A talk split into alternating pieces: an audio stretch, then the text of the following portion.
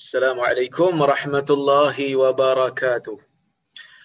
الحمد لله نحمده ونستعينه ونستغفره ونعوذ بالله من شرور أنفسنا ومن سيئات أعمالنا.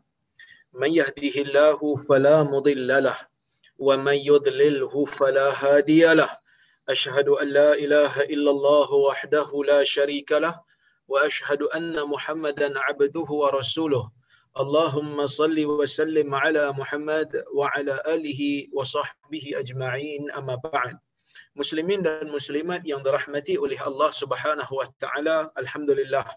Pada malam ini kita dapat bersama-sama berhimpun secara atas talian untuk kita sambung kuliah kita berkaitan dengan kitab Riyadhus Salihin.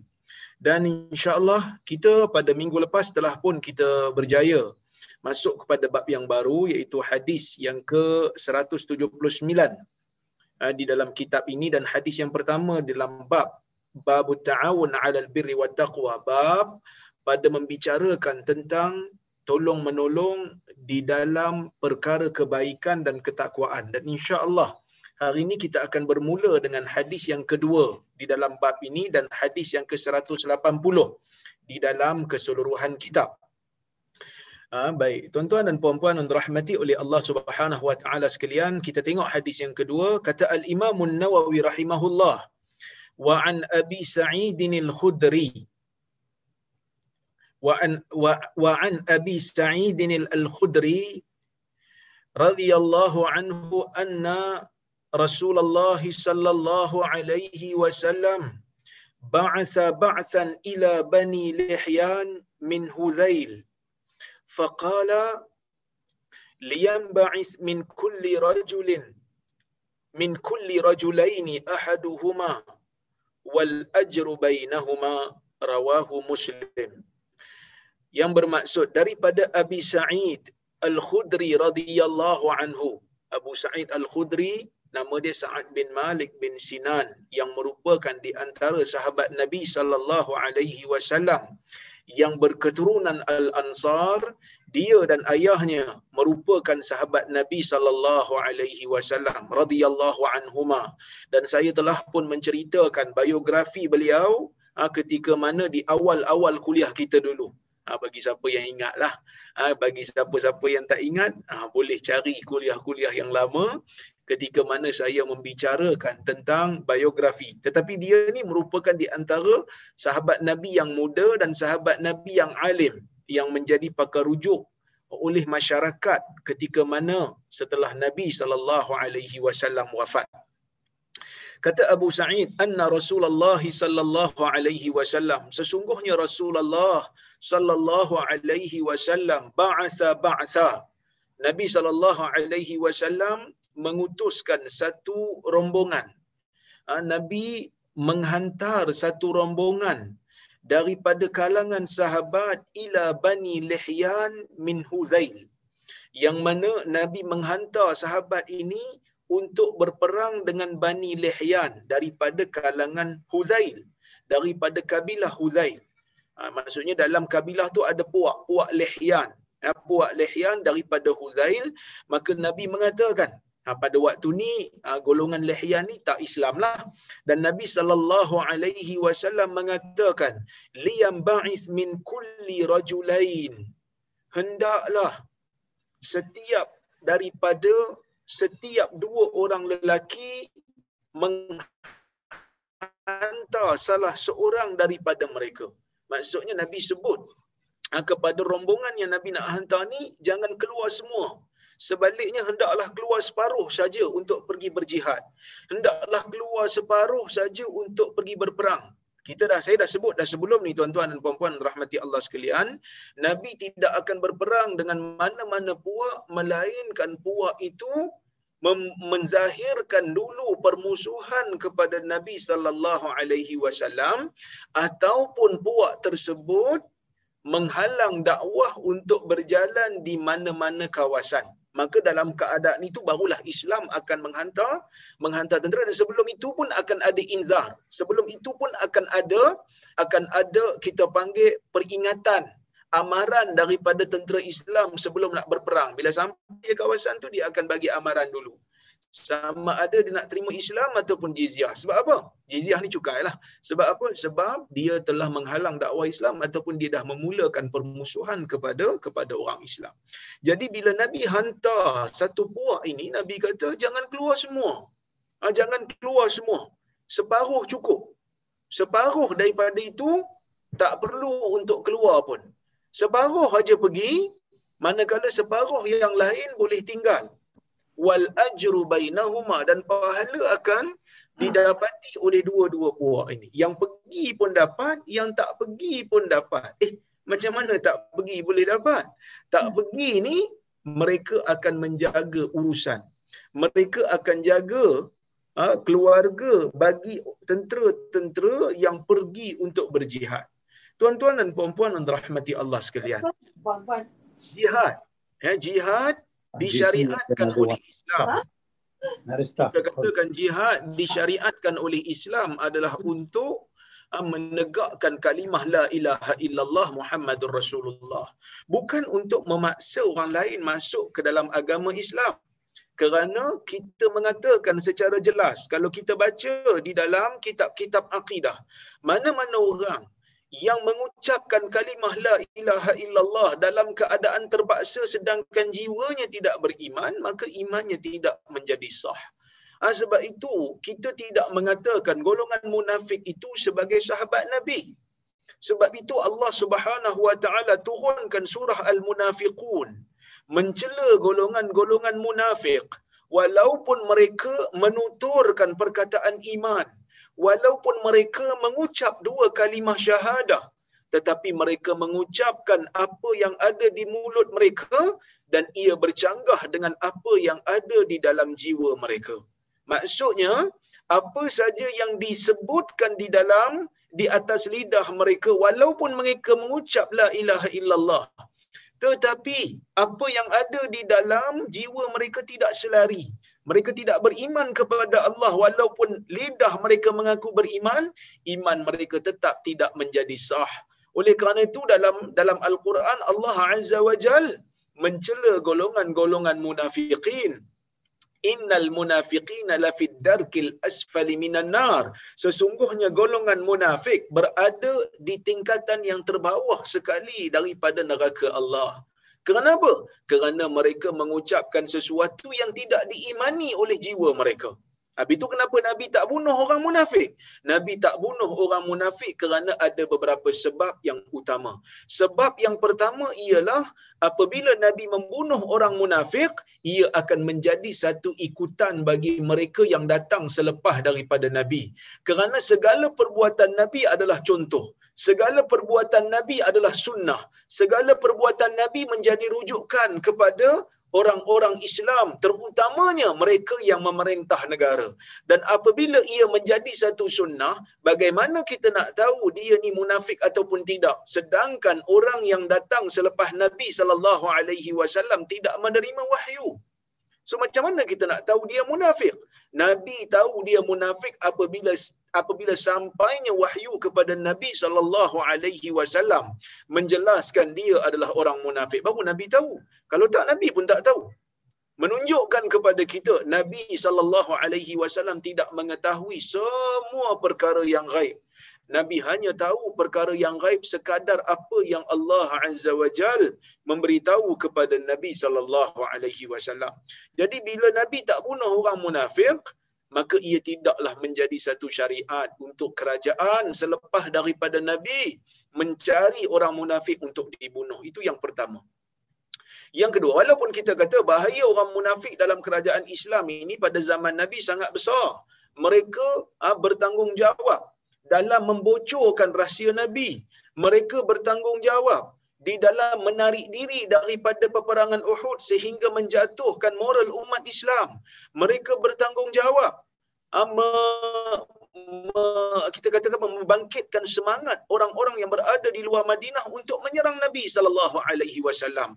Jadi perbuatan mereka ini kalau nak kira seperti duri di dalam daging, seperti gunting di dalam lipatan, seperti musuh di dalam selimut.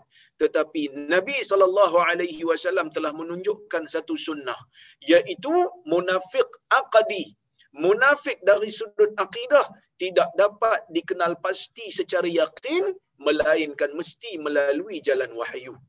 Ya tu ustaz yang yang Nabi kata dalam hadis riwayat Anas bin Malik, ayatul munafiqi salas. Tanda orang munafik itu ada tiga. Iza hadatsa kadzaba wa iza wa'ada akhlafa wa iza tumina khan. Atau kama qal hadis riwayat al-Imam al-Bukhari. Yang mana Nabi kata tanda orang munafik ini ada tiga. Apabila dia bercakap dia dusta. Apabila dia diberi amanah, apabila dia berjanji dia mungkir, apabila diberi amanah dia dia khianat. Ini bukan ke Nabi kata tiga tanda. Jadi kita ikut tanda ni je lah. Bila Nabi kata tanda orang munafik ada tiga, jadi bila kawan kita ada tiga-tiga benda ni kat dia, kira boleh kalau kita panggil dia munafik. Sebenarnya munafik ni ada dua tuan-tuan. Seperti mana yang telah saya huraikan. Iaitu munafik yang dimaksudkan di dalam hadis ini ialah lebih kepada munafik pada amal. Munafik pada amalan. Ah, yang dimaksudkan di dalam ayat Al-Quran yang dikatakan orang munafik ni berada di tingkat yang terbawah dalam neraka ialah munafik aqadi munafik pada akidah iaitu akidahnya kafir. Dia seorang yang kafir. Dia hanya berpura-pura menzahirkan dia Islam. Yang ni tak ada siapa yang tahu. Ha, tak ada siapa yang tahu melainkan hanyalah Allah Azza wa Jal. Jadi tu yang pertama. Yang kedua tuan-tuan dan puan-puan yang rahmati Allah sekalian Nabi tidak membunuh orang munafik. Ha, di zaman dia kerana Nabi sallallahu alaihi wasallam tahu yang mengetahui orang-orang munafik ini hanyalah Allah. Dan Nabi tahu pun melalui jalan wahyu. Orang-orang yang berada di luar Madinah bahkan orang yang berada di dalam Madinah sendiri pun mereka tidak tahu seseorang ini munafik kalau Nabi tak bagi tahu. Dalam sejarah Islam Nabi hanya memberitahu kepada sahabat yang bernama Huzaifah ibnul Yaman. Nabi bagi tahu dia sahaja tentang ha, nama-nama orang-orang munafik yang berada di Madinah pada masa itu. Kenapa Nabi bagi tahu pada Huzaifah? Wallahu a'lam. Kita pun tak tahu. Mungkin Nabi melihat ada ha, sifat-sifat yang ada pada Huzaifah yang menyebabkan dia layak untuk tahu. Oleh kerana itu Umar bin Al-Khattab radhiyallahu anhu sentiasa bertanya kepada Huzaifah, adakah pada Umar itu ciri-ciri dan sifat-sifat orang munafik? Kerana Huzaifah tahu nama-nama orang munafik sebab Nabi bagi tahu. Sebab tu Huzaifah digelar sebagai sahibus sir. Orang yang memegang rahsia Nabi sallallahu alaihi wasallam. Jadi tuan-tuan dan puan-puan rahmati Allah sekalian, selain daripada Huzaifah tak ada siapa tahu. Nabi saja tahu melalui jalan wahyu. Nabi bagi tahu Huzaifah dan Huzaifah simpan benda ni. Jadi tak ada siapa tahu. Sebahagian besar di kalangan sahabat tak tahu. Orang munafik ni secara menyeluruh. Dia orang tak tahu. Ha, macam kecuali Abdullah bin Ubay lah. Ha, bila mana ayat Quran bagi tahu secara jelas lah. Tetapi selain daripada itu, kita tak pasti secara menyeluruh. Jadi bila tak pasti, orang Madinah tak tahu, orang di luar Madinah pun tak tahu. Jadi sebab itu, bila ada cadangan supaya Nabi membunuh orang munafik, Nabi kata, La, hatta la yakulan nas, inna Muhammadan yaqtulu ashabah. Jangan dibunuh ha, kerana supaya nanti tidak dikatakan oleh manusia bahawasanya Nabi Muhammad ha, sesungguhnya Muhammad telah membunuh sahabatnya. Sebab orang luar tak tahu dia munafik. Orang luar tengok dia semayang belakang Nabi dia rapat dengan Nabi dia bersama dengan Nabi. Jadi bila Nabi bunuh dia dia menjadi satu ruang untuk orang tohmah Islam memburukkan reputasi Islam. Jadi sebab itu dikatakan oleh apa ni al-Imam Asy-Syatibi di dalam kitab di Maqasidus Syariah di uh, sorry Al-Muwafaqat yang membicarakan tentang Maqasidus Syariah Asy-Syatibi mengatakan bahawasanya di antara tindakan yang mesti diambil oleh mana-mana pemerintah dan pendakwah ialah memastikan bahawasanya uh, air muka agama memastikan bahawasanya maruah agama mesti dijaga dan dipelihara oleh umat Islam. Jadi tuan-tuan dan puan-puan yang dirahmati Allah sekalian ni cerita pasal orang munafik ya. Jadi ada orang kafir di kalangan di kalangan orang-orang yang memusuhi Islam pada masa itu, maka Nabi sallallahu alaihi wasallam hantar kepada mereka satu rombongan lah. Nabi hantar yang mana tuan-tuan dan puan-puan, Nabi kata jangan semua keluar, separuh aja keluar. Separuh aja keluar supaya yang berada di Madinah itu boleh menjaga kebajikan orang yang keluar. Dan tuan-tuan dan puan-puan, perang ni dia ada beberapa kategori.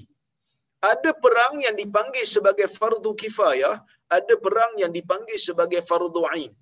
Ha, ini benda yang kita kena fahami betul-betul. Yang Nabi SAW cerita ni ialah perang fardu kifayah. Ha, seperti mana kata Syekh Muhammad bin Saleh bin Uthaymin, seorang ulama Saudi. Ha, dia mengatakan bahawasanya di dalam Islam ini, peperangan itu ada dua jenis. Satu yang kita panggil sebagai jihadul hujum, satu lagi kita panggil sebagai jihadul difa' jihadul hujum ialah jihad untuk kita membuka satu-satu kawasan kita menyerang kawasan yang memusuhi kita. Yang ni yang dipanggil sebagai jihad fardu kifayah ha, kalau sebahagian pergi yang lain boleh tinggal maksudnya tak semua untuk tak semua diperintahkan untuk pergi bahkan sebahagian kena tinggal. Oleh kerana tu kita tengok dalam hadis Nabi sallallahu alaihi wasallam apabila nak pergi berjihad, ah, terutamanya jihad hujum, Nabi sallallahu alaihi wasallam pernah mengarahkan Ali bin Abi Talib untuk menjaga kebajikan ataupun menggantikan Nabi sallallahu alaihi wasallam di Madinah. Walaupun ya, walaupun dalam keadaan itu Ali bin Abi Talib ha, begitu orang kata apa tak bersetuju. Kerana pada waktu tu ada suara-suara orang-orang munafik ni yang mengatakan Ali ni seolah-olah pengecut. Sebab tu tak pergi perang. Maka Ali pada waktu tu merayu kepada Nabi sallallahu alaihi wasallam supaya dia diizinkan untuk pergi. Maka Nabi sallallahu alaihi sebut kepada Ali bin Abi Talib amma tarda an takuna minni bimanzilati Harun min Musa? Atau kama qal illa annahu la nabiyya ba'di. Atau kama qal yang mana nabi sallallahu alaihi wasallam bertanya kepada ali adakah kamu tidak suka? Adakah kamu tidak redha kamu menjadi seperti harun di sisi musa maksudnya kamu ni kamu tak suka ke kamu di sisi aku menjadi seperti harun di sisi musa tetapi ketahuilah tidak ada nabi lepas daripada aku walaupun nabi memberikan perumpamaan seperti harun harun tu nabi rasul Musa pun Nabi Rasul. Tapi Nabi Muhammad tu Rasul. Cuma Ali bukanlah. Sebab tu Nabi kata, Ala innahu ala Nabi ya ba'di. Ketahuilah tidak ada Nabi selepas daripada ini. Maksudnya ketika Nabi Musa pergi untuk menerima wahyu daripada Allah, Maka Nabi Musa memerintahkan Harun untuk tinggal dan menjaga kebajikan Bani Israel. Jadi ini jihadul hujum. Jihad untuk menyerang mana-mana kawasan yang berada di luar daripada Madinah. Ah, yang ini yang tidak perlu untuk pergi semua. Sebahagian kena tinggal. Bahkan di dalam Al-Quran, Allah subhanahu wa ta'ala jelas menyebutkan. وَمَا كَانَ الْمُؤْمِنُونَ لِيَنْفِرُوا كَافَةً falaula nafara min kulli firqatin minhum منهم طائفة fid din wa liyunziru qaumahum idza raja'u ilaihim la'allahum yahdharun. Yang bermaksud tidaklah orang mukmin itu patut untuk keluar semuanya untuk pergi berjihad. Falaula nafara min kulli firqatin minhum taifah. Kenapa tidak? Tidak keluar. Kenapa tidak tinggal sebahagian kecil daripada mereka? Satu kumpulan kecil liyatafaqahu fid din supaya satu kumpulan kecil ini tinggal dan tafaqquh di dalam agama. Tak pergi jihad tapi mereka tinggal di tempat mereka sambil belajar agama untuk faqih. Waliyunziru qaumahum idza raja'u ilaihim. Dan mereka ini akan memberikan amaran terhadap azab Allah, memberikan ilmu supaya mereka ini sentiasa berjaga-jaga tentang hukum-hukum Allah apabila kaum mereka kembali kepada mereka. Jadi tuan-tuan dan puan-puan yang dirahmati Allah Subhanahu wa taala, ini yang dipanggil sebagai jihad fardu kifayah. Jihad fardu kifayah bila kita nak menyerang orang. Ha, bila orang ah, pemimpin Islam nak pergi membuka satu-satu kawasan. Tetapi ada satu lagi ha, Ah, satu lagi jenis perang apabila perang itu adalah perang ad-difa. Ha, perang ad-difa yang dipanggil sebagai perang untuk mempertahankan negara. Dan perang seperti ini perang fardu ain, mempertahankan negara bila negara kita kena serang kalau kita tak pertahankan akan hilang akan runtuh negara. Seperti mana yang Nabi sallallahu alaihi wasallam arahkan semua sahabat yang mampu untuk berjihad pergi berjihad dalam perang Tabuk. Ha, pergi berjihad dalam perang tabuk maka semua kena keluarlah kecuali mereka yang betul-betul ada unsur seperti cacat dan seperti cacat dan sakit. Ha, jadi peperangan ini ada dua keadaan. Jadi Nabi SAW dalam hadis yang kita baca ini lebih memfokuskan kepada jihad yang fardu kifayah. Maka tak semua kena pergi. Sebahagian kena pergi. Ha, sebahagian kena pergi. Untuk menggalakkan, mengajak orang lain masuk ke dalam Islam supaya mereka tidak memusuhi Islam ataupun membayar cukai dalam kerajaan Islam yang sebahagian lain tinggal sambil mereka belajar dalam ilmu agama menjaga kebajikan keluarga yang ditinggalkan oleh uh, oleh mujahid-mujahid yang pergi berjihad untuk jihad fardu kifayah. Ha, sebab itu kata Syekh Mustafa Bura dalam kitab dia Nuzhatul Muttaqin, dia kata annahu la yazhabu rijalul qabilah atau rijalul balad jami'uhum illa al-jihad bal yadhhabu ba'duhum wa yakunu liman baqiya minhum mislu ajri man kharaja idza khalafuhum fi ahlihim bi khairin wa anfaqu alaihim dia mengatakan hadis ini menunjukkan bahawasanya tidak tidak patut tak sepat, tak sepatutnya bagi semua lelaki-lelaki daripada kalangan kabilah ataupun lelaki daripada kalangan negara kesemuanya untuk keluar tak sepatutnya begitu dia kata bahkan sebahagian keluar dan mereka-mereka yang kekal daripada kumpulan tersebut yang tak pergi akan dapat pahala seperti mana orang keluar apabila mereka menjaga kebajikan keluarga orang yang keluar. Ha, dengan kebaikan bahkan kalau mereka memberi infak mereka akan dapat pahala juga. Maksud mereka menanggung keluarga ha, mujahid-mujahid yang pergi ke keluar yang pergi berjihad ke ha, untuk membuka kawasan-kawasan baru. Dan hadis ini juga memberitahu kepada kita dia kata al hadis yushiru ila tawzi'il mas'uliyah baina afradil ummah. إذ الحياة تتطلب أنواعا من التبعات فالبعض يقوم برعاية شؤون الأسر والآخرون يشاركون في الجهاد. Dia mengatakan bahawasanya hadis ini menunjukkan kepada tauzi' tauzi' ni pembahagian ha, pembahagian tanggungjawab baina afradil ummah. Di antara individu-individu yang berada di dalam umat. Ha, jadi sebab itu kadang-kadang ada kawan-kawan saya tu kata dia kata ustaz ya seronok juga ya ustaz jadi ustaz ni boleh belajar agama boleh faham bahasa Arab. Ha, baca perkataan Arab boleh terus terjemah boleh faham. Saya kata betul lah dia kata saya pun teringin dia orang ada bisnes. Saya kata kat dia kalau semua pakat nak jadi ustaz, siapa nak jaga ekon? Siapa nak jadi usahawan jaga ekon? Kalau semua pakat nak jadi ustaz, siapa nak jadi doktor? Kalau semua pakat nak jadi ustaz, siapa nak jadi engineer? Siapa nak jadi ahli ekonomi? Siapa nak jadi ahli politik? Kita memerlukan kepada perkara ini dan perkara-perkara ini merupakan fardu kifayah. Jadi sebahagian jadi ustaz cukup lah. Kita pun pening juga tengok. Ramai juga ustaz ni merapu-rapu pun ada juga.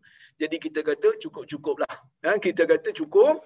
Ha, yang mana yang mampu untuk menjadi ahli ekonomi yang beriman. Yang mampu memberi sumbangan kepada umat. Yang mampu memberi sumbangan kepada masyarakat. Teruskan. Siapa yang mampu menjadi ahli politik yang amanah. Silakan menyumbang untuk umat. Sesiapa yang mampu menjadi doktor perubatan yang amanah, yang beriman, silakan. Sesiapa yang mampu menjadi uh, businessman yang beriman, silakan. Kerana setiap tanggungjawab itu Allah Subhanahu Wa Taala telah tentukan. Allah menjadikan manusia ini tumpuannya berbeza-beza. Tuan-tuan dan puan-puan yang dirahmati Allah sekalian, sahabat Nabi pun begitu di kalangan sahabat ada yang begitu pakar di dalam peperangan walaupun tidak menumpukan sangat di dalam bidang ilmu seperti Khalid ibn Walid. Sebab itu kita jaranglah dengar fatwa-fatwa Khalid di dalam bab hukum hakam kerana Khalid ini lebih menumpukan di dalam bab peperangan. Ha, begitu juga di kalangan sahabat yang ada yang alim-alim ini bukan semua mereka menumpukan dalam satu dalam semua bidang. Ada mereka yang mengkhusus dalam bab tanda-tanda akhir zaman seperti Huzaifah ibn Yaman. Ada di walaupun dia ni Huzaifah ni alim lah, dia pakar dalam banyak bidang dalam agama tapi dia lebih menumpukan kepada hadis-hadis akhir zaman. Ada di kalangan sahabat Nabi yang menumpukan terhadap bab halal dan haram seperti Muaz ibn Jabal ada di kalangan sahabat yang lebih memah yang lebih pakar yang lebih memahami dalam bab faraid seperti Zaid ibnu Sabit. Ada di kalangan sahabat yang pakar di dalam bidang tafsir al-Quran seperti Abdullah ibnu Abbas. Jadi mereka mempunyai tumpuan masing-masing. Kerana apa tuan-tuan? Kerana Allah menjadikan manusia ini saling lengkap melengkapi. Tidak mungkin satu orang boleh menguasai semua bidang dalam dunia ini. Ha? Bukan kata bukan kata orang yang mempunyai peranan besar-besar. Kadang-kadang orang yang mempunyai peranan yang kecil pun. Ha, peranan yang kecil itu juga telah menjadikan dunia ini berjalan. Ha, dulu pernah kita ingat Arab Saudi dia berhentikan permit-permit pekerja-pekerja yang datang daripada Pakistan dan India dan juga Indonesia. Jadi bila dia berhentikan permit ni, jadi orang-orang yang kerja mencuci masjid, yang kerja mencuci ataupun menyapu jalan-jalan, dah tak ada lah kena balik. Jadi bila sebulan tak ada, jalan dekat negara Arab tu, dekat Arab Saudi tu jadi kotor. Kerana sebelum ni jalan tu bersih sebab ada orang sapu. Kita tahulah kadang-kadang Arab ni dia tak ada disiplin. Dia rasa dia nak buang, dia buang. Sebab apa dia kata, tak apa ada orang sapu. Dah terbiasa buang sampah di luar, dah terbiasa ni buang sampah di luar, buang sampah merata sebab ada orang kutip. Bila tak ada orang kutip jadi kotor, terpaksa panggil balik. Sebab tu Nabi sallallahu alaihi wasallam pernah sebut dalam sebuah hadis kan Nabi kata, "Kamu jangan membazir air. La tusrifil ma walau kunta ala nahrin jar." Nabi berpesan kepada seorang sahabat, Nabi kata kamu jangan membazir air walaupun kamu berada dalam sungai yang mengalir. Maksudnya kalau dalam sungai macam mana nak membazir? Sebab kita kalau membazir dalam sungai pun, kita kan dalam sungai. Memang air tu menitik basuh balik dalam sungai. Tapi Nabi tak nak perbuatan membazir itu menjadi habit. Nabi tak nak perbuatan membazir itu menjadi sikap. Ha, menjadi satu budaya. Jadi apabila dah jadi budaya, bila benda tu dah terbiasa, jadi bila berada di luar sungai pun dia akan terbawa-bawa.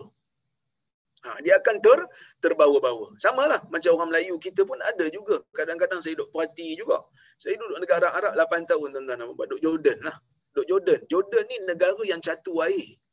Air susah. Air cuma naik seminggu sekali. Hari Khamis malam sampai hari Jumaat tengah hari. Itulah waktu air naik ke dalam tangki.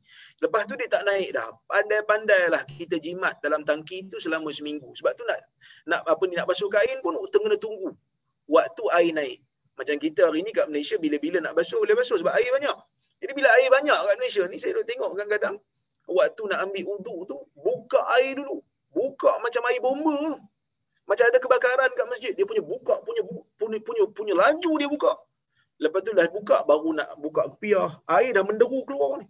Baru nak selak ah selak lengan tangan, baru nak selak kaki seluar. Air dah menderu macam pilih bomba dah. Ha, oleh kerana itu kita membazir. Jadi Nabi sallallahu alaihi wasallam tidak tidak suka untuk kita menjadi habit. Jadi tuan-tuan dan puan-puan yang rahmati Allah sekalian, kita kembali kepada isu eh kita kembali kepada isu kita balik. Allah menjadikan tumpuan kita ni berbeza-beza. Sehingga kan orang yang berada yang kita rasa macam peranan dia tu tak penting, tapi sebenarnya kalau tak ada dia, mungkin akan menjadi susah kehidupan kita. Orang yang jaga toilet, orang yang bersihkan toilet, orang yang menjadi nelayan, orang yang bela apa ni kambing. Hari ni kita dapat rasa bila muncul cerita katel ah, katel daging haram ni baru kita rasa oh penting juga kena ada orang yang membela ataupun menyediakan ataupun membekal ah, daging-daging tempatan supaya daging itu lebih ah, lebih diyakini kehalalannya. Jadi kadang-kadang kita tak rasa benda ni penting. Tetapi begitulah dunia ini berjalan, saling lengkap melengkapi.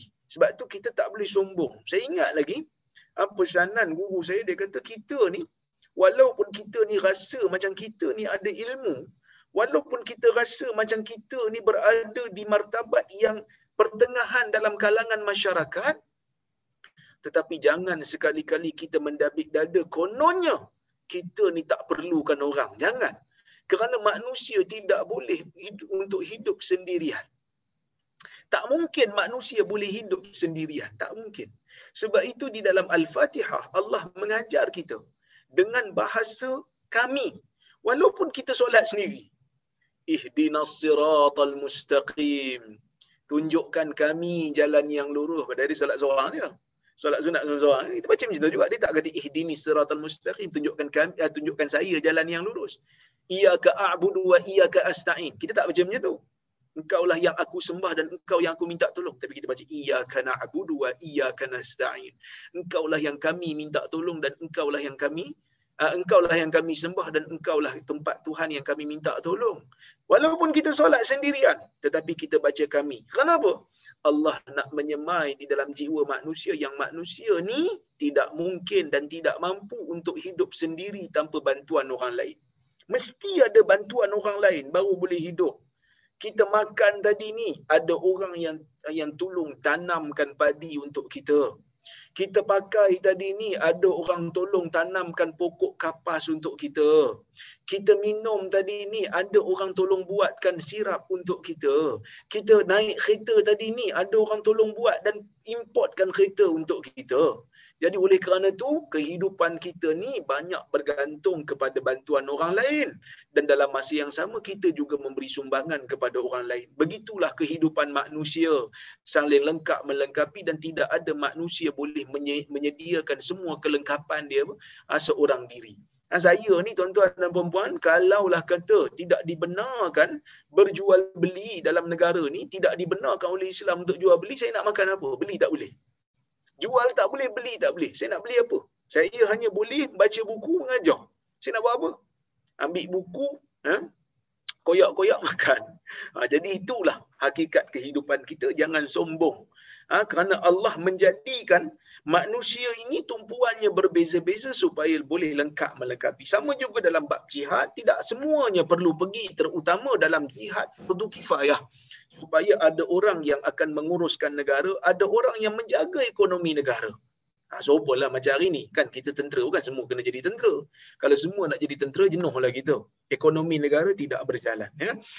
Idil hayah. Kerana kehidupan itu, kata Syekh, tatatallabu anwa'an minat tabi'at. Kerana kehidupan memerlukan kepada beberapa ya, bebanan, beberapa tanggungjawab. Fal ba'du yakunu biriayati syu'unil usar. Sebahagian perlu menguruskan ha, keadaan keluarga, menjaga urusan keluarga wal akharuna yusyarikuna fil jihad dan sebahagian yang lain perlu untuk terlibat di dalam jihad. Ha, perlu untuk terlibat di dalam jihad.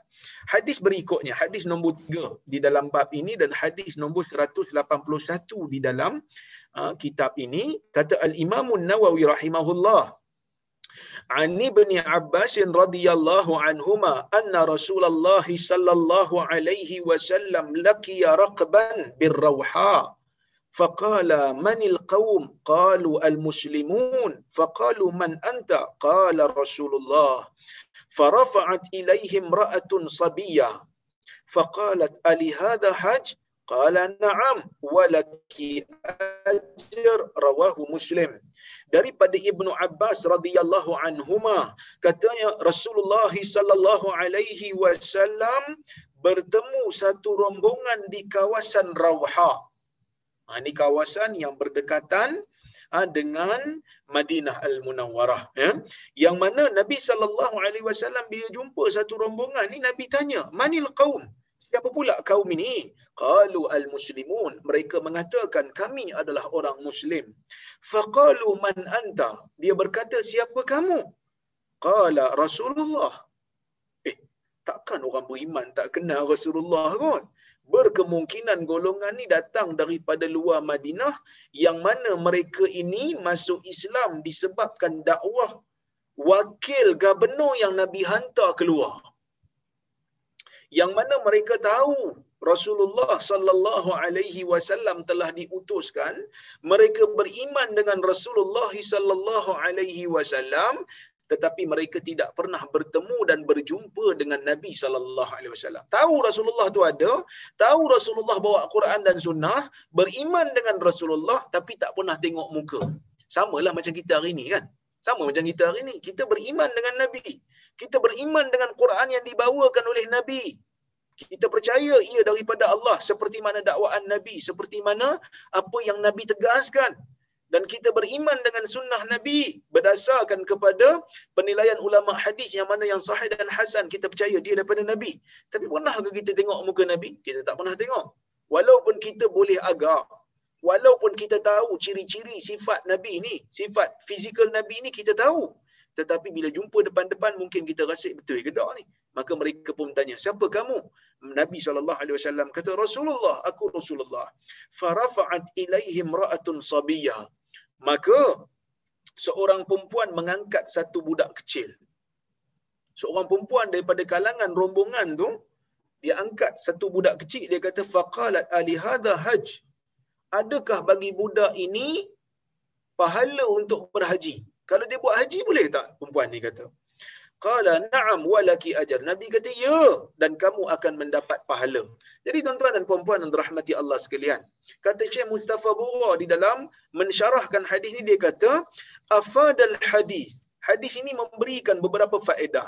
Anna man kana sababan fi ta'ah aw a'ana 'alaiha hasala lahu minal ajri kama law basharaha. Sesiapa yang menjadikan dirinya penyebab ya sesiapa yang menjadikan dirinya sebagai penyebab ataupun dia membantu untuk orang lain melakukan ibadah maka dia akan dapat pahala sama seperti kalau dia lakukan sendiri dia tolong orang lain untuk melakukan ibadah sama macam mana yang dia yang dia buat sendiri. Ha, sebab itu Nabi kata, ya dia boleh buat walaupun dia kecil. Walinya boleh hajikan untuk dia. Dan walinya itu akan mendapat pahala kerana wali menjadi penyebab kepada budak tu untuk lakukan haji. Cuma para ulama mengatakan mana-mana budak yang melakukan haji sebelum dia balik, hajinya sah, pahalanya dapat kat dia. Walinya yang menghajikan dia itu pun dapat pahala kerana tolong dia untuk melakukan haji cuma hajinya itu tidak dikira sebagai haji Islam kerana dia lakukan haji tersebut dalam keadaan sebelum dia balik. Ha, itu yang disebut oleh para ulama. Yang kedua hajjus sabi jais wa sahih wa yu'ajjar wa yu'jar alaih. Haji budak-budak ini dibenarkan dan sahih dan diberikan pahala walakin la yasqutu anhu hajjatul islam ba'da al-bulugh. Ha, ini saya sebut tadi. Tetapi haji tersebut walaupun diberikan pahala tidak menggugurkan daripada budak tersebut kewajipan haji untuk Islamnya selepas dia balik. Dan yang seterusnya tawadhu'un Nabi sallallahu alaihi wasallam wa adamu tamayyuzihi an ba'di ashabihi. Walidhalika sa'alahu al-qaum man anta liya'rafuhu yang bermaksud hadis ini menunjukkan sifat tawaduknya Nabi sallallahu alaihi wasallam yang mana Nabi tidak memakai apa-apa lambang ataupun pakaian yang membezakan dia daripada sahabatnya yang lain. Sebab itu kaum tu bertanya siapa kamu? Kerana Nabi tidak nampak beza. Dari sudut penampilan dia, dari sudut kelengkapan dia, tak ada beza macam sahabat lain. Ah, sehingga sahabat ah, sehingga sahabat yang beriman dengan Nabi ni boleh tanya yang tak pernah jumpa Nabi ni walaupun mereka beriman mereka tanya kau siapa pula? Maka Nabi terpaksa bagi tahu aku adalah Rasulullah sallallahu alaihi wasallam. Jadi ini Nabi ah, Nabi kita yang tidak tidak meninggi diri tidak ada sifat takabur, tidak ada sifat riak di dalam jiwanya. Nabi sentiasa tawaduk. Ya. Baik, kita tengok hadis yang keempat di dalam bab ini, yang terakhir. Dan hadis, ah, hadis terakhir ni dalam bab ni. Dia ada empat je hadis. Dan hadis yang ke-182 di dalam keseluruhan kitab. Kata Al-Imamun Nawawi rahimahullah. وعن أبي موسى الأشعري رضي الله عنه عن النبي صلى الله عليه وسلم أنه قال الخازن المسلم الأمين الذي ينفذ ما أمر به فيعطيه كاملا موفرا طيبة به نفسه فيدفعه إلى الذي أمر له به أحد المتصدقين. Muttafaqun alaih. Hadis riwayat Al-Imam Al-Bukhari dan Muslim daripada Abu Musa Al-Ash'ari. Ha, ini saya pun dah, dah jelaskan dia siapa dia. Agak-agak kalau saya tanya tuan-tuan, siapa nama sebenar dia tahu tak? Ha, agak-agak lah. Agak-agak ingat lagi tak nama sebenar Abu Musa. Dia memang terkenal dengan nama Abu Musa tapi dia ada nama sebenar dia. Ha, nama sebenar dia, tuan-tuan boleh cari. Ha, tuan-tuan boleh cari sendiri dalam nota-nota lama. Apa sebenarnya sebenar dia? Eh? Ha, nama sebenar dia apa dia? Boleh cari. Daripada Nabi sallallahu alaihi wasallam, dia mengatakan, Nabi bersabda, al-khazinul muslim. Orang yang menjaga amanah harta dan dia itu muslim dan dia itu amanah yang mana dia ini melaksanakan apa yang dia diperintahkan dengannya dan dia memberikan orang tersebut sempurna cukup dan dalam keadaan baik jiwanya dia tak ada perasaan hasad. Ya dia tak ada perasaan hasad dan dia memberikan kepada orang yang dia diperintahkan dia merupakan salah seorang daripada dua orang yang bersedekah. Maksudnya apa tuan-tuan? Maksud hadis ni nak bagi tahu kat kita tentang kelebihan orang yang menyimpan harta orang lain yang diberi amanah untuk menjaga harta orang ya menjaga harta orang tu dia amanah dan dia beriman dan dia ni tak ada pun perasaan hasad untuk memberikan sumbangan kepada orang yang bakal terima sama ada dia tunjukkan perasaan hasad dia tu dengan perkataan dia ataupun dengan tindakan dia dia tak buat benda tu maka dia juga akan dikira sebagai salah seorang orang yang bersedekah. Siapa lagi yang bersedekah? Yang bersedekah yang yang satu lagi tu orang yang memiliki harta itulah. Katalah tuan-tuan. Ha, katalah. Tuan-tuan dan puan-puan yang rahmati Allah sekalian ada simpan duit. Ha, zaman dulu tak ada bank. Jadi dia, dia cari orang yang amanah untuk simpan duit. Jadi dia arahkan untuk simpan duit pada satu orang yang amanah ni. Jadi dia pun kata, tuan yang punya harta tu kata, eh kau tolong bagi pada orang tu sedekah dia pun pergi cari orang tu dia bagi sempurna dia tak bagi kurang sebab dia amanah. Dan dalam keadaan dia bagi tu dalam keadaan dia tak ada pun perasaan dengki. Eh dia dapat aku tak dapat sedangkan aku jaga duit dia. Dia tak ada pun perasaan dengki tu ya. Oleh kerana itu tuan-tuan dan puan-puan yang rahmati Allah sekalian dia mendapat pahala sama seperti seolah-olah dia ni salah seorang daripada dua orang yang bersedekah. Sebab apa tuan-tuan sebab dia membantu orang yang mempunyai harta untuk menyampaikan harta itu kepada mereka yang dia nak sedekah maksudnya dia bantu je orang untuk sampaikan harta bantu untuk bedak Ha, bantu untuk bedakan harta kepada orang yang nak disedekahkan. Dia bukan dia punya duit pun. Dia tolong bantu eh. Dia tolong sampaikan. Ha, ini kerja-kerja NGO lah ni. Ha, saya difahamkan. Ha, sahabat saya Ustaz uh, Reza dan beberapa orang sahabat-sahabat yang lain, dia orang dok buat local ihsan untuk bantu uh, orang-orang Islam yang terkena musibah yang terkena bencana alam untuk memberikan bantuan kepada mereka. Ha, mereka ni pun yang yang yang kerja yang terlibat dalam NGO NGO apa ni orang kata apa bantuan kepada manusia ni walaupun mereka itu bukan memberi sumbangan dengan duit mereka sendiri mereka beri dengan sumbangan orang tetapi dengan usaha mereka menyebabkan bantuan itu sampai dengan usaha mereka menyebabkan bantuan itu boleh disalurkan maka dalam keadaan itu NGO-NGO yang seperti ini akan dapat pahala sama seperti mana orang yang mempunyai mempunyai harta. Kenapa? Kerana mereka berusaha. Pertama usaha sampaikan. Yang kedua mereka bantu orang tanpa perasaan hasad dan mereka memudahkan urusan orang lain untuk beribadah. Jadi tuan-tuan, ini maksud Islam ini maksud Islam supaya kita berbantu-bantu dalam perkara kebaikan dan ketakwaan. Supaya kita tutup jalan membantu dalam urusan dosa dan permusuhan. Dalam perkara baik, kita bantu membantu. Dalam perkara musuh, dalam perkara jahat, dalam perkara dosa, kita tutup jalan untuk bantu. Jangan fikir nak bantu orang dalam perkara dosa.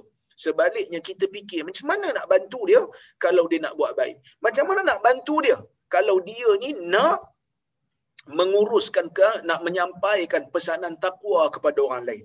Jadi tuan-tuan dan puan-puan rahmati Allah sekalian, hadis ni kata Syekh Mustafa Al-Bukhari dalam kitab Nusatul Muttaqin mempunyai beberapa faedah. Dia kata, afadal hadis anna man wukila fi tahqiqi amalin min a'malil khair faqama bima wukila bihi ala khairi wajhin an raghbatin fihi wa radiya anhu كان له مثل أجر الفاعل الحقيقي الذي وكله به sesiapa dia kata hadis ni menunjukkan sesungguhnya sesiapa yang diwakilkan untuk melaksanakan satu tugas daripada tugas-tugas kebaikan dan dia melakukan apa yang diwakilkan kepadanya dengan sebaik-baik cara dan dia suka untuk melakukan perkara tersebut dan dia redha dengannya maka dia akan dapat pahala seperti mana orang yang melakukannya pada hakiki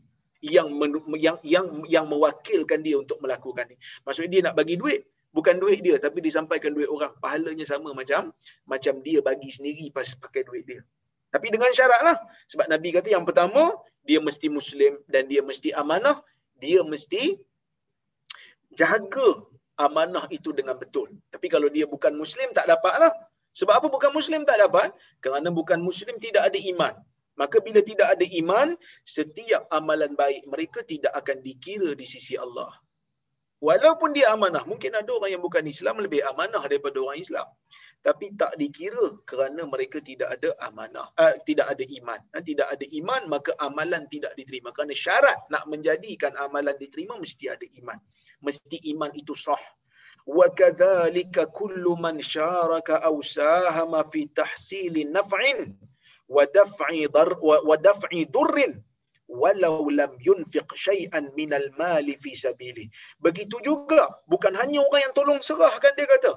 Begitu juga akan dapat pahala bagi mereka yang membantu ataupun mereka yang betul-betul participate dalam nak memberikan, dalam nak menghasilkan manfaat ataupun mendolak mudarat walaupun dia tidak mengeluarkan sedikit pun daripada kalangan harta dia ha, untuk membantu dia hanya memberikan tenaga, dia juga akan mendapat pahala yang sama. Kerana Islam sangat menggalakkan umat dia untuk Islam sangat menggalakkan umat dia untuk bantu membantu dalam perkara yang baik. Begitu juga kata Syekh, hirsul Islam ala ada'il wajibat wal mas'uliyat ala al-wajhil akmal min ghairi taghyir atau inqasi haq. Islam bersungguh menggesa umat dia dalam nah, untuk melaksanakan kewajipan dan tanggungjawab dengan wajah yang sempurna. Dengan cara yang sempurna tanpa ada perubahan ataupun pengurangan hak. Nampak? Sepatutnya kalau kita baca hadis-hadis macam ni tuan-tuan orang Islam ni patut bila diberi amanah dia buat betul-betul. Tapi malangnya hari ni kadang-kadang orang Islam bila diberi amanah jadi macam tak kena jadi macam buat tak bersungguh Kan? Orang bukan Islam pula nampak amanah dan bersungguh. Jadi oleh kerana itu nampak macam tak berapa nak orang Islam tak berapa nak ambil manfaat daripada hadis ni. Baca Riyadhus Salihin, patutnya umat Islam menjadi amanah. Orang Islam menjadi profesional di dalam menanggung bebanan amanah yang diberi, yang diberikan kepada mereka kerana mereka bukan hanya dapat pendapatan tetapi dalam masa yang sama mereka dapat pahala disebabkan mereka menjaga amanah wal amilul mukhlis al mu'tamin atau al mu'taman alladhi yunfiqu min mali ummah. Al masalih ammah lahu min al ajr kama law anfaqa min mali nafsi. Amil orang yang bertugas yang ikhlas yang diberi amanah yang menafkahkan daripada harta manusia, harta umat. Contohnya macam pekerja Baitul Mal. Orang yang menjadi pegawai kerajaan yang memberikan bantuan daripada harta-harta umat, harta-harta pembayar cukai. Dan dia melaksanakan tugasnya dengan baik. Dia juga akan mendapat pahala sama seperti mana kalau dia menafkahkan daripada hartanya sendiri. Tuan-tuan tengok? Ha, ini benda yang sangat-sangat penting yang Islam letakkan. Yang Islam gariskan kepada kita sebagai satu kita panggil uh, galakkan supaya kita saling membantu, saling bantu membantu dalam urusan takwa dan dalam urusan kebaikan. Supaya masyarakat Islam ni sentiasa berfikir uh, dalam minda dia bagaimana cara untuk kita menyebarkan kebaikan menyuburkan kebaikan dan takwa dalam masyarakat. Kita fikir macam mana nak membantu sesama kita tidak ada lagi ruang untuk kita saling mendengki, tidak ada lagi ruang untuk kita saling ha, saling benci membenci ataupun permusuhan kerana kalau ada pihak yang bermusuh, ada ayat Quran kata fa aslihu baina akhawaikum. Ya, sesungguhnya orang mukmin itu bersaudara bila mereka bergaduh saja fa aslihu maka damaikan di antara dua sahabat kamu yang bergaduh itu. Ha, bukan kita lagi tolong bagi cucu api nak bagi mereka bergaduh lagi. Bukan kita pula yang mengadu domba supaya mereka yang asal baik tiba-tiba jadi bergaduh. Sebaliknya kita menjadi ejen untuk menjadi uh, orang yang berkhidmat dalam kebaikan. Orang yang berkhidmat di dalam uh, di dalam menyediakan bantuan supaya orang lain dapat melakukan amal yang saleh. Wallahu subhanahu wa ta'ala a'lamu bis-shawab. Jadi tuan-tuan cukuplah sekadar tu untuk malam ni. Suara saya ni pun dekat nak habis dah ni, bateri dekat nak habis. Jadi insya-Allah saya tengok kalau kalau ada soalan yang boleh saya jawab ataupun kalau ada um, teguran di mana-mana saya salah ke nak kritik boleh no problem. Cuma semalam ada satu soalan yang saya tertinggal yang ditanya oleh sahabat kita ni Azhar. Itu semalam dia tanya saya Azhar ke Azlan? Saya tak ingat tapi Azhar tak silap. Tentang berkabung kan? Berkabung ni hanya disyariatkan untuk uh, orang perempuan. Orang lelaki tak ada kabung orang perempuan. Yang mana orang perempuan kalau dia kematian suami dia dia berkabung 4 bulan 10 hari secara wajib. Manakala selain daripada suami dia terutamanya kalau saudara mara dia yang mana dia bersedih dengan kematian mereka dia boleh berkabung selama 3 hari sahaja tidak lebih daripada itu. Wallahu alam ya. Baik. Kemudian kita pergi kepada soalan yang berikutnya. Assalamualaikum warahmatullahi wabarakatuh. Waalaikumsalam warahmatullahi wabarakatuh. Ada tak dalil tentang memilih kawan yang baik dari segi akhlak walaupun bukan Islam atau yang melarang kita memilih kawan yang tidak baik dari segi akhlak walaupun beragama Islam? jazakallah khair. Allah uh, uh, wa anta wa antum fajazakumullah khair. Saya tidak tahu kalau kalau ada hadis tersebut tetapi hadis yang mendah yang menggalakkan kita untuk mencari sahabat yang berakhlak baik secara umum ada. Yang mana Nabi sallallahu alaihi wasallam menyebutkan di dalam hadis masalul jalisus salih. Masalul jalisis salih. Uh, perumpamaan sahabat yang baik. Ya masalul jali si salih. Orang yang selalu duduk dengan kita itu sahabat kita ya, apa ni kibail apa ni mislal attar nabi kata. Seperti orang yang menjual menjual kasturi ataupun menjual benda wangi. Kamasali sahibil misk. In lam yusibka minhu shay asabak asabaka min rihi. Wa masalul jalisi su. Kamasali sahibil kir. In lam yusibka min sawadih asabaka min dukhani. Atau kama qal. Hadis riwayat Abu Daud dengan sanad yang sahih Nabi kata perumpamaan orang-orang ataupun sahabat yang baik adalah seperti mana orang yang menjual kasturi seperti mana orang yang menjual kasturi kalau kamu tidak terkena kasturi itu pun setidak-tidaknya kamu akan dapat bau yang wangi.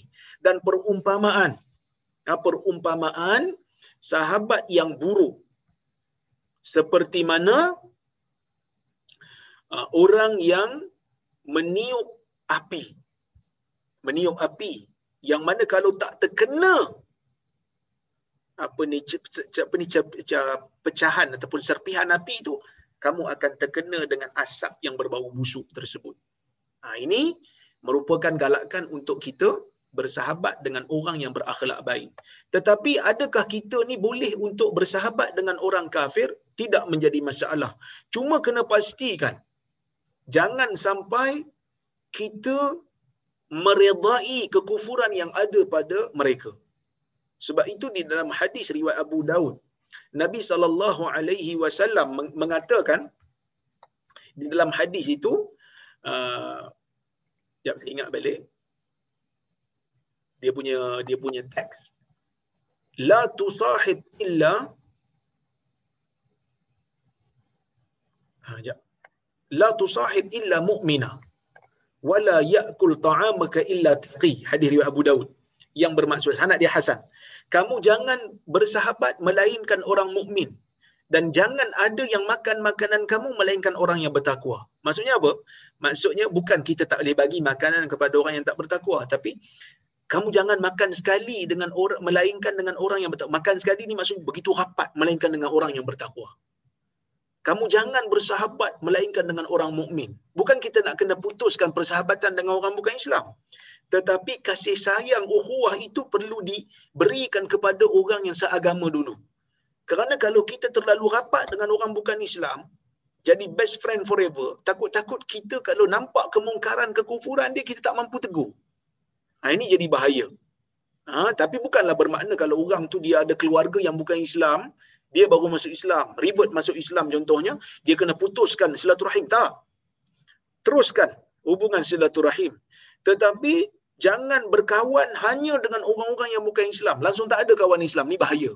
Takut-takut mereka mempengaruhi kita, takut-takut kita terkesan dengan akhlak mereka, ataupun takut-takut mereka buat kemungkaran syirik dan kufur, kita tak boleh buat apa-apa. Kan baru-baru ni kita do apa? Do viral issue uh, artis-artis kita do menyambut Christmas dengan pakai topi apa semua ni kan. Jadi benda tu ditegur lah. Sebab benda tu memang melambangkan agama perayaan agama orang yang bukan Islam. Just sekadar ucapan tu pun ulama dah khilaf dah. Apatah lagi kita pakai lambang, pakaian lambang yang melambangkan agama. Lagilah tak dibenarkan tapi dia kata alasan berkawan. Alasan sebab anak di sekolah international school. Ha, jadi kita kata uh, berkawan ni ada batasan dia. Supaya jangan sampai kita buat benda-benda yang tak dibenarkan oleh syarak semata-mata untuk mengambil hati orang yang bukan Islam. Baik. Oh ni ada yang jawab soalan saya ni. Ha, Kak Lina kita jawab. Abu Musa Ash'ari nama dia Abdullah bin Qais Al-Ash'ari berasal daripada Yaman.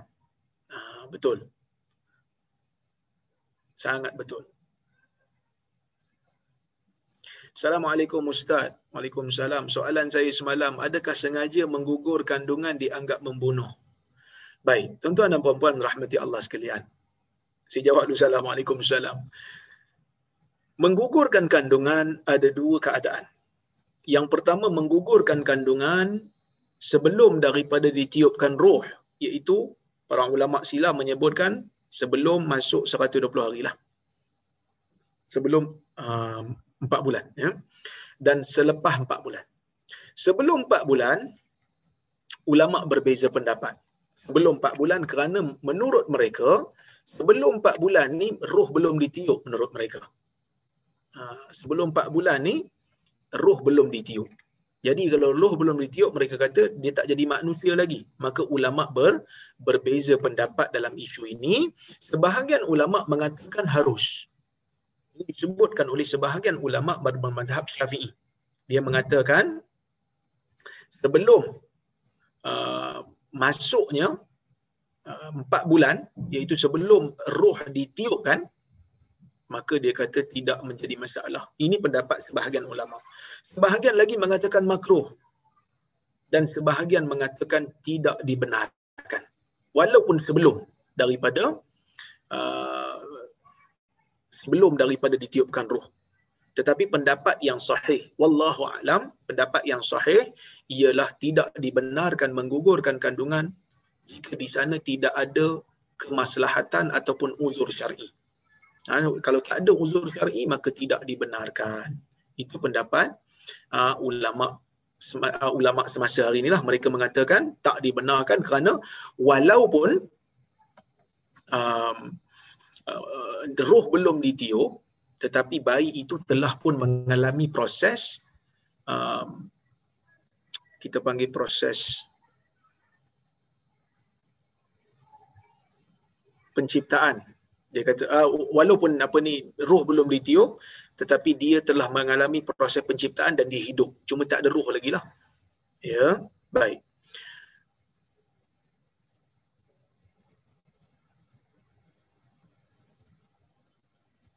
Kejap saya ingat balik.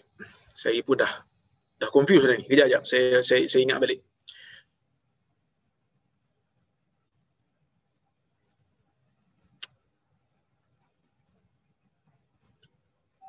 Okey. Sebelum ditiupkan roh, Ha, sebelum ditiupkan roh, maka ulama berbeza pendapat. Saya ulang baik sekali. Eh, saya ulang sekali ya. Sebelum ditiupkan roh, ya, um, apa ni ulama berbeza pendapat tentang hukum menggugurkan kandungan. Uh, yang pertama, mereka kata dibenarkan. Yang kedua, ada ulama kata tidak dibenarkan. Okey. Um, pandangan ketiga kata haram lah. Pandangan ketiga kata makruh. Tetapi pendapat yang sahih tidak dibenarkan walaupun sebelum ditiupkan roh. Ha, tidak dibenarkan. Ya. Baik. Manakala di sana ada juga pendapat yang kata sebelum 40 hari daripada tempoh kandungan maka dibenarkan digugurkan. Tetapi pendapat ini pun tidak tidak benar tidak sahih kerana bayi walaupun belum ditiupkan roh walaupun belum sampai kepada tempoh 40 hari dia tetap hidup. Walaupun tidak ada roh kerana ada beza di antara benda hidup dengan benda ada roh bukan semua benda hidup ada roh macam pokok dia hidup dia tak ada roh jadi pendapat yang sebenar tidak dibenarkan. Ya baik. Oleh kerana itu para ulama mengatakan para ulama masa mengatakan tidak dibenarkan. Okey, tapi kalau lepas ditiupkan roh, maka haram untuk digugurkan ha, secara mutlak. Ha, haram digugurkan secara mutlak kecuali kalau ia boleh menyebabkan ibu uh, bahaya. Ibu bahaya. Jadi kalau orang tu dia menggugurkan dengan kandungan, lepas daripada ditiupkan roh, dia kena bayar diat lah. Ha, dia kena bayar diat, iaitu dia kena bayar um, diat senilai sepersepuluh daripada diat ibunya. Dia ibu, kalau ibu, uh, perempuan meninggal dunia, 50 um, ekor unta, dia kena bayar sepersepuluh, iaitu lima ekor unta. Ataupun kalau ikut dia punya semasa, jap, diat semasa saya cari balik, diat um, semasa adalah, kalau tak silap sih, 200 gram kot. 200 200 berapa gram ke daripada uh, emas, harga emas. Sekejap eh.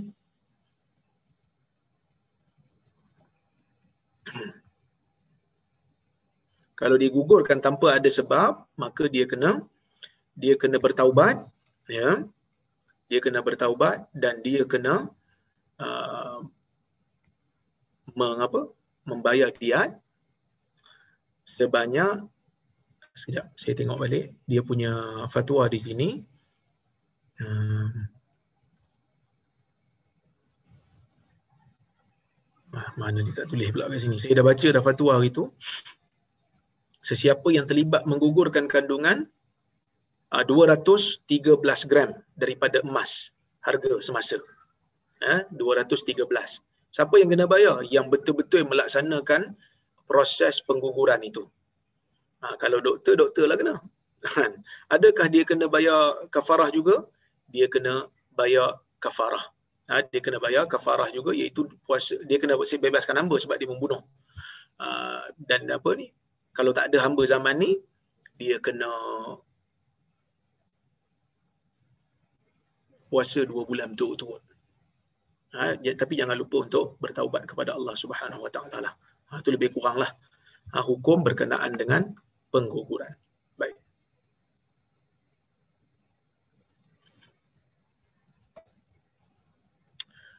Berkabung di dalam Islam ni tuan-tuan, ada orang tanya pasal berkabung, adakah pakaian itu? Tak ada. Dia cuma meninggalkan perhiasan. Tak pakai minyak wangi, tak pakai gelang, tak pakai rantai. Dia tidak ada pakaian warna tertentu. Eh? Tak ada. Baik.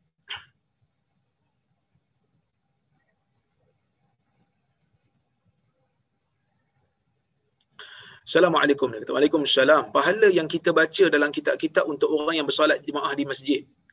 Adakah untuk lelaki atau untuk perempuan? Sebenarnya orang perempuan ni afdal untuk dia solat adalah di rumah dia. Afdalu salatil mar'i uh, fi baitihi il uh, sorry. Afdalu salatil al-mar'ah fi baitiha kama qala. Sebaik-baik salat bagi seorang perempuan adalah di rumahnya. Ha, di rumahnya. Jadi solat di rumah. Tapi kalau dia pergi masjid dapat ke pahala berjemaah? Dapat. Tapi kalau solat di rumah banyak lagi pahala untuk dia. Wallahu a'lam.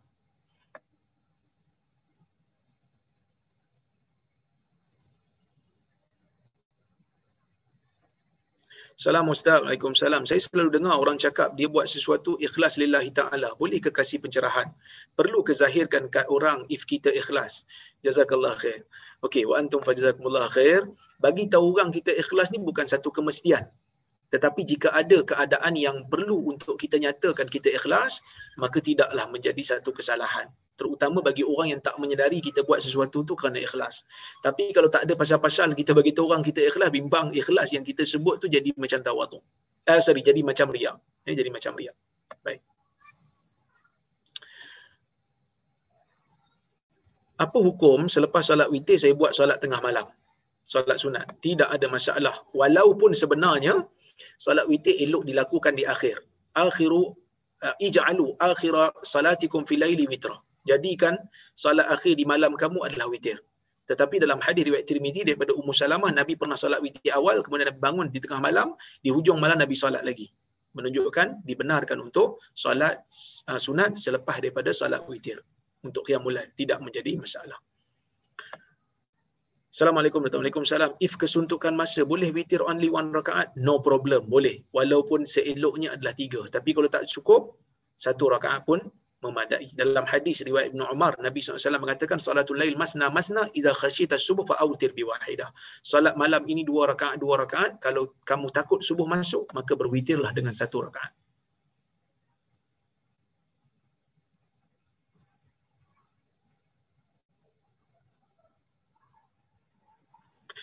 Assalamualaikum Waalaikumsalam. Satu lagi soalan. Betul ke salah satu syarat untuk tahajud ialah tidur dulu? So kalau kita tertidur, lepas tu terjaga pukul 10 malam dan kita solat isyak. Boleh ke terus solat tahajud lepas solat isyak? Mohon pencerahan. Mengikut ha, sebahagian ulama dia kata tahajud mesti tidur dulu. Kerana makna tahajud itu ialah terjaga setelah tidur. Jadi kalau kita dah tertidur dulu, ini sebahagian lah. Sebahagian kata tak syarat. Ha, sebahagian kata tak syarat. Tapi tak bermakna kalau tak tidur tidak boleh untuk qiyamul lail. Qiyamul lail tetap boleh walaupun tak tidur. Contohnya macam uh, tarawih. Tarawih kita tak tidur dulu. Itu juga dipanggil qiyamul lail. Ya. Jadi kalau dah tertidur dulu, lepas tu baru kita terjaga untuk isyak dan kita boleh solat isyak, lepas tu boleh solat tahajud. Tidak menjadi masalah.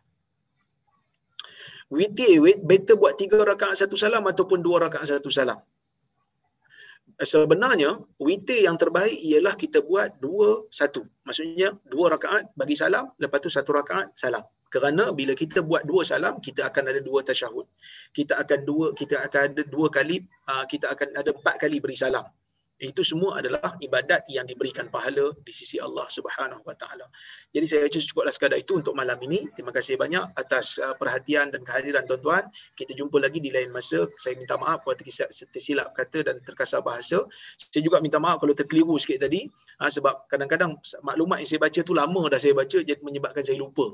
Ha, jadi saya kepaksa recall balik benda-benda yang orang tanya kepada saya dan saya tak berapa ingat. Jadi kalau ada pembetulan, insya-Allah pada kuliah akan datang saya akan betulkan semula. Sebab saya pun manusia juga, kadang-kadang lupa, kadang-kadang silap. Ha, saya minta maaf banyak-banyak.